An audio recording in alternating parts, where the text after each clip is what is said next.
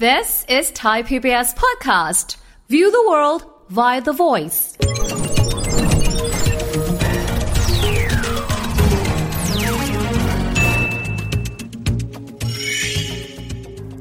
สวัสดีครับ ยินดีต้อนรับเข้าสู่เศรษฐกิจติดบ้านนะครับ วันนี้จะมาคุยเรื่องที่ฟังแล้วมันสนุกนะครับ เพราะเราจะคุยถึงเรื่องของสวนสนุกนั่นเอง ท่านสังเกตไหมครับว่ามีหลายประเทศเลย เวลาเขาจะดึงดูดนักท่องเที่ยวเข้าไปเนี่ยเพราะว่าเขามีสวนสนุกระดับโลก ที่เป็นที่รู้จักไม่ว่ามันจะเป็นดิสนีย์แลนด์เองก็ดียูนิเวอร์แซลเองก็ดี สิ่งนี้สามารถที่จะช่วยเศรษฐกิจได้มากน้อยขนาดไหนเอแล้วทำไมบ้านเราเองถึงไม่ได้มีแบรนด์สวนสนุกระดับโลกเข้ามาเปิดที่นี่ มันเป็นอะไรกันแน่ วันนี้เรามาพูดคุยประเด็นนี้กันนะครับ กับท่านประธานสมาคมสวนสนุกโลก แต่ท่านเป็นคนไทยนะครับ นอกเหนือไปจากนี้ท่านยังมีบทบาทนายกสมาคมสวนสนุกและสวนพักผ่อนหย่อนใจด้วย คุณวุฒิชัยเหลียงอมรเลิศสวัสดีครับสวัสดีครับตื่นตื่นตื่นตื่นตื่นตื่นฟังนามสกุลก็รู้นะครับว่าครับคืออะไรนะใช่ครับผมแรกทีเดียวผมขออนุญาตถามพี่วุฒิชัยแบบนี้ก่อนนะครับว่าสวนสนุกนี้เนี่ยมีอำนาจในการที่จะดึงดูดนักท่องเที่ยวเข้ามามากน้อยขนาดไหนจากมุมมองมันอาจจะเป็น perspective ระดับโลกก็ดี perspective แบบไทยๆเราก็ดีครับ โอ้เยอะครับ คือเหมือนเล่าไปอะถ้าเราไปพื้นที่ไหนที่มีสวนสนุกเนี่ยถ้าเป็นชื่อที่เรารู้จักอืมโดยธรรมชาติแล้วเนี่ยคนที่มีครอบครัวคือเราเที่ยวครอบครัวนะครับเป็นครับ family ถ้าเป็นแบบเอ่อไปเที่ยวแบบคนอายุกลางคนขึ้นไปอาจจะไม่ได้สนใจลูกครับโตแล้ว แต่ว่าถ้าเป็นครอบครัวหรือเป็นคู่รักเนี่ยสวนสนุกก็จะเป็นเอ่อแหล่งท่องเที่ยวที่ได้รับความดึงดูดที่คนจะสนใจและเลือกพยายามดู option ว่าคุ้มค่าที่ใจหรือเปล่า เพราะฉะนั้นเนี่ยมันเป็นจุดท่อยที่คนอยากไปอยู่แล้ว ครับ ดึงดูดได้ ทีนี้ผมถามพี่วุฒิชัยอย่างหนึ่ง เราก็จะคิดนะโอ้โหดิสนีย์แลนด์ยูนิเวอร์แซลเขาไปเปิดที่นั่นที่นี่ ปัจจัยเวลาที่เขาเลือกที่จะไปประเทศใดประเทศหนึ่งเนี่ยบางคนบอกว่าไปเมืองจีนเพราะใหญ่ฮ่องกงก็เกาะเล็กนิดเดียว สิงคโปร์ก็ไม่ได้ใหญ่โตมากมาย ประเทศไทยเองดูจะมีศักยภาพมากกว่า มุมมองแบบเพอร์สเปกทีฟ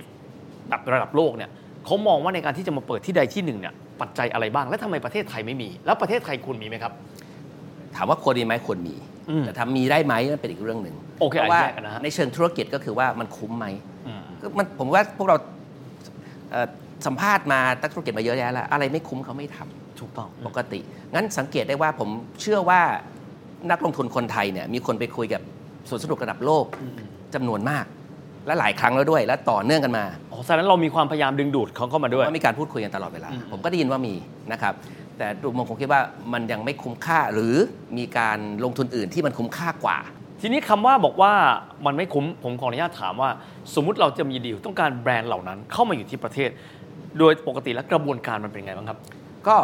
เหมือนกับไปซื้อแฟรนไชส์อเมซอนหรืออเซเว่นนะครับครับก็คุยกับเจ้าของอืมหรือเขามีจะมี agent ที่อยู่ในพื้นที่นี้ แล้วก็ขอเขาไปคุยอืมเขาก็จะรู้ว่าศักยภาพที่พอพอที่จะคุยได้ หรือมี connection ที่จะแนะนำเข้าไปเขาก็จะมานั่งคุยแล้วมาคุยว่าจะทำอะไรยังไงที่ไหนเมื่อไหร่นะครับแล้วเขาก็จะให้ comment อืมแล้วเราก็จะดูว่าเอ๊ะ project นี้ที่เราทำเมื่อเทียบกับ project อื่นที่เรามีในมือ อันไหนคือการลงทุนที่คุ้มค่ามากกว่ากันโอเค ก็ธุรกิจอันนี้เนาะ basic ครับ basic ผมเข้าใจเลยทีนี้ถามก่อนว่าพอบอกว่าเป็นแฟรนไชส์แสดงว่ามันต้องมีค่าแฟรนไชส์ด้วย แล้วก็ยังมีเรื่องของตัวค่าก่อสร้างอีกด้วยนะครับอยากพอทราบนิดนึงสมมุติว่าผมเทียบกับสิงคโปร์ก็ได้ยูนิเวอร์แซลนะ หรือว่าเซี่ยงไฮ้เพราะว่าอันนี้เป็นสเกลแบบเล็กกับสเกลยักษ์นะครับต้นทุนของมันเป็นประมาณเท่าไหร่ครับ เราจะได้พอทราบ สิงคโปร์จะพูดยากเพราะว่าเขาเป็นโครงการที่รวมอยู่ในคาสิโน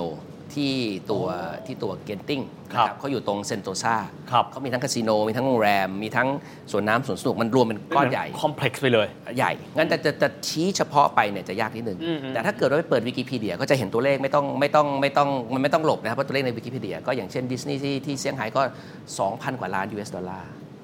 ไม่ใช่บาทนะครับ2 0 0 0ล้าน US ดอลลาร์ไม่รวมค่าที่ดินไม่รวมโครงสร้างพื้นนี่ฐานคือไลเส้นส์ต่างๆฮะค่าลงทุน ค่าลงทุนครับ ก็ประมาณ 60,000 กว่าล้านบาทหมื่นกว่าล้าน ครับ แต่ถ้าเอาจริงๆดูสเกลทั้งหมดที่ลงเนี่ยผมว่าเขาลงเป็นแสน โอ้โหนะครับ ทีนี้ การที่เราผมถามกันว่า แล้วภูมิทัศน์ของสวนสนุกบ้านเราครับพี่ เป็นยังไงบ้างนอกจากตื่นตื่นตื่นตื่นตื่นตื่นของเราก่อนอยากให้ไล่ประวัติมา เราจะได้พอทราบว่าที่ผ่านมาเนี่ยศักยภาพของเราเป็นอย่างไร และอะไรบ้างที่เราต้องเติมเต็มเข้าไปอีกครับสภาพของเราเนี่ยคือประเทศไทยเป็นประเทศที่เป็นเมืองท่องเที่ยวอยู่แล้วครับนะแล้วก็คนเป็นนักท่องเที่ยว แต่ปัญหาที่ผมว่าเป็นปัญหาหลักของการลงทุน ไม่ใช่แค่เฉพาะสวนสนุกอย่างเดียวแหล่งท่องเที่ยวทั่วไปรวมถึงโรงแรมด้วยก็คือว่า คนมีกำลังซื้อเนี่ยเดินทางง่าย เพราะฉะนั้นเนี่ยถ้าคุณมีกำลังซื้อที่จะสเปนเงินสูงระดับหนึ่ง ที่ใช้จ่ายสูงระดับหนึ่งเนี่ยคุณเลือกก็จะไปต่างประเทศมากกว่านึกทราบง่ายๆถ้าเกิดคุณมีกำลังจ่ายค่าตั๋วมาสวนสนุกในเมืองไทยสักพันห้าร้อยบาทเนี่ยคุณคงเลือกไปสิงคโปร์ไปฮ่องกงโอเค อันนี้เป็นเป็นเป็นปัญหาที่เกิดขึ้นเพราะฉะนั้นเนี่ยเพราะฉะนั้นเมื่อคนที่มีกำลังซื้อไม่สเปนในประเทศไทย ด้วยเหตุผลอะไรก็ตามมันจะไปต่าอังนปนี้ระเทศแล้วมัอันนนี้อันนี้พี่วุฒิชัยหมายถึงคนไทยกันเองก่อนคนนะไทยกันในก่อนโอคนเคไทยกันในก่อนโอเคเอ่อ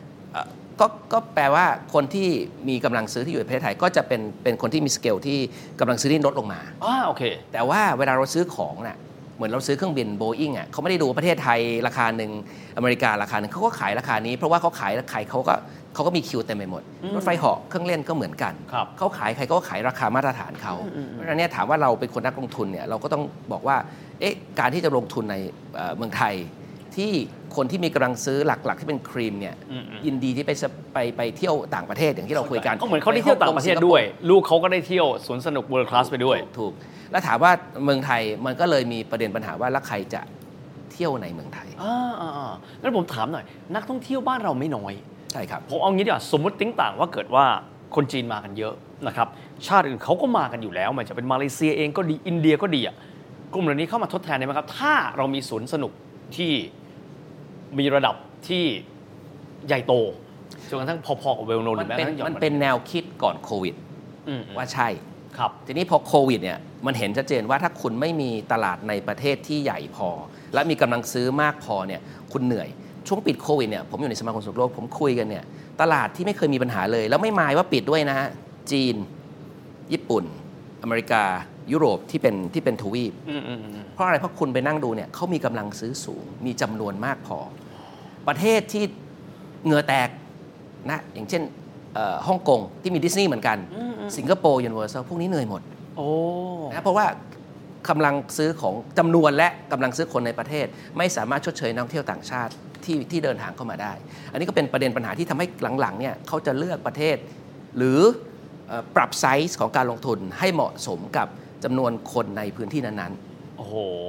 มีความหมายเอาพื้นฐานก่อนเลย คือจำนวนและขนาดของตลาดใช่ครับ ประเทศนั้นๆ จะได้พึ่งพิงได้ ไม่ต้องยืมจมูกคนอื่นเขาหายๆใจ เอาคิดง่ายๆที่เราจะลงทุน EV เนี่ยนะที่เขาบอกว่าต้องพยายามให้คนไทยซื้อ EV เยอะๆเพราะฉะนั้นเนี่ยเวลาคนจะลงทุนโรงงาน EV เขาก็จะ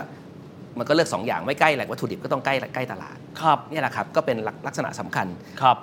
สวนสนุกก็เหมือนกัน เขาก็ต้องดูว่าอ้าวถ้ามาเมืองไทยแล้วเนี่ย ใครจะมาอืมอืมแล้วตอนนี้มันเริ่มมีอีกโจทย์หนึ่งแล้วในวันที่มันมีประเด็นปัญหาใครจะมา อืมอืมอืมนะครับ สมมุติว่าผมลองเปรียบเทียบการที่เราไม่มีสวนสนุกระดับโลกในบ้านเรา มันส่งผลกระทบในเชิงลบอะไรกับเราบ้างครับ คือหนึ่งก็คือว่าแน่นอนเราเสียโอกาสอืมคือถ้าถ้าถ้าคนมีกำลังซื้อเขาอยากจะไปเที่ยวในที่ที่มีสวนสนุกเขาก็จะเลือกไปเอ่อแหล่งท่องเที่ยวที่มีสวนสนุกระดับโลกหมายความว่าถ้าเกิดว่าคุณไปท่องเที่ยวในภูมิภาคนี้ แล้วอยากไปแบรนด์เนม นะครับเขาก็ต้องเลือกไปสิงคโปร์หรือไปฮ่องกงโอเคเอ้ยเอ่อสิงคโปร์หรือฮ่องกงถูกต้องอืมอืมอืมใช่ครับเขาก็ไม่มาเมืองไทย อันนี้ก็เป็นความชัดเจนที่เห็นว่าเราเราเสียเปรียบ แต่ในเรื่องอื่นเนี่ยถามว่ามันมีผลไหมก็ไม่ได้เยอะมาก กรณีสมมุติว่าเป็นมนุษย์ครอบครัวนะครับเวลาเขาตัดสินใจที่จะไปประเทศใดประเทศหนึ่งเขาตัดสินใจจากการที่ว่าไปทริปครอบครัวและสวนสนุกเป็นของแถม หรือบางทีเนี่ยเขาตัดสินใจที่จะแพลนทริปพาลูกไปเที่ยวสวนสนุกก่อน จิตวิญญาณคนที่ไปเที่ยวสวนสนุกเขาเป็นไงครับ ถ้าคนเที่ยวสวนสนุกก็ต้องดูสวนสนุกก่อน แต่ว่าโอเคมนุษย์ทั่วไปเนี่ยเขาเขาก็คงไม่ได้ดูอย่างนั้นอันแรกเนี่ยมนุษย์ทั่วไปเขาดูที่กับตังค์ในกระเป๋าอ่าโอเคว่าเขาจะไปไหนนั่นคือเรื่องแรก เสร็จแล้วเขาก็ดูเรื่องราคาตั๋วเครื่องบินและความสะดวกที่เขาจะไป ว่ามันบินตรงไหมราคาตั๋วบินยังไง มันมีอะไรที่เขาอยากไปหรือเปล่าสวนสนุกเป็นองค์ประกอบหนึ่งของการของการของการไปเที่ยว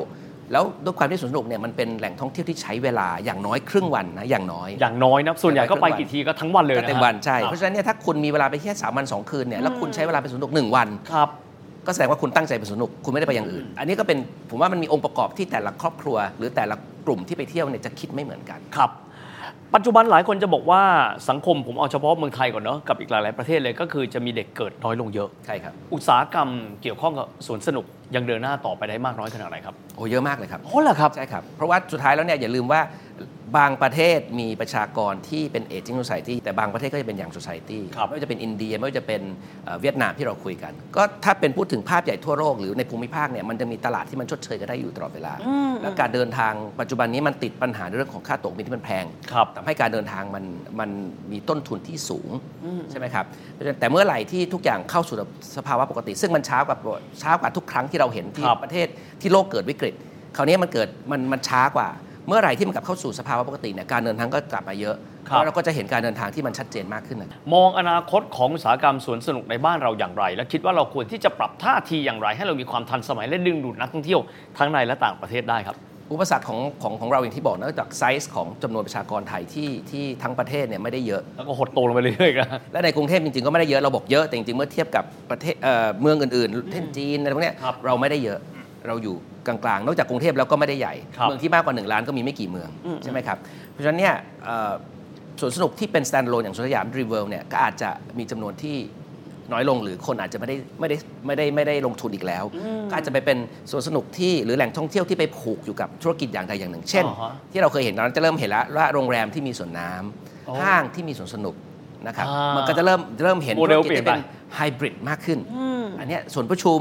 โรงแรมสวนน้ำที่ถามว่าเหมือนถ้าคนมาเที่ยว หรือคนมาใช้บริการก็สามารถทำหลาย ๆ เรื่องอยู่ในหนึ่ง location หรือหนึ่งหนึ่งหนึ่งหนึ่งสถานที่ได้เลยครับนะครับอันนี้ก็เป็นเราเห็นแล้วว่าเทรนด์มันมาทางนี้ในภูมิภาคนี้นะครับอันแล้วก็โดยเฉพาะยิ่งในประเทศที่เอ่อเริ่มเข้า aging ก็คือคือคือไม่ได้มี เอ่อเขาเรียกประชากรที่เป็นเด็ก ๆ มาก ถ้าเป็นประชากรเด็กๆมากอย่างเช่นเวียดนามอินโดนีเซีย เราจะเห็นการ investment สวนสนุกที่เป็นที่มีจำนวนมากขึ้นโอ้ครับนะครับแต่อินโดเขาไม่ได้สวนใหญ่เพราะว่าเขาเป็นเกาะงั้นอ่างั้นเขาจะมีสวนเล็ก ๆ อยู่แต่ละเมืองเยอะอ๋อเหรอครับเขาสวนใหญ่ๆจริง ๆ จะไม่ค่อยมีครับโดยโดยธรรมชาติโดยเขาโดยเนโดยทงภูมิลำบกศาสตร์เขาเขาเดินทางลำบากครับครับแต่ถ้าเป็นเวียดนามเนี่ยเราก็เริ่มเห็นแล้วว่าแต่ละโซนเขาจะมีค่อนข้างใหญ่ แล้วก็เห็นการลงทุนค่อนข้างเยอะ อันนี้ก็เป็นจุดที่เรากำลังมองอยู่ว่าการลงทุนแบบเวียดนามซึ่งค่อนข้างใหญ่เนี่ยจะคุ้มค่าไหม ก็เป็นธุรกิจที่เราอาจจะคิดว่าเป็นธุรกิจของเด็กนะครับ แต่จริงๆ อาจจะไม่ใช่ แต่แน่นอนว่าความท้าทายมีอยู่ด้วยนะครับ ดังที่เราได้คุยกันไปวันนี้ ยังไงวันนี้ขอบคุณคุณวิทิชัยมากนะครับขอบคุณมากครับสวัสดีครับสวัสดีครับครับและนั่นเป็นภาพรวมของรายการของเรานะครับ และถ้าเกิดว่าท่านสนใจที่จะติดตามเนื้อหาสาระทางเศรษฐกิจนะครับที่มีความหลากหลาย ท่านสามารถติดตามเพิ่มเติมได้นะครับ ที่เพจสารดีไทย PBS และทุกช่องทางของไทย PBS ด้วยสำหรับวันนี้เวลาก็หมดลงแล้วนะครับ แล้วพบกันใหม่โอกาสหน้า สวัสดีครับ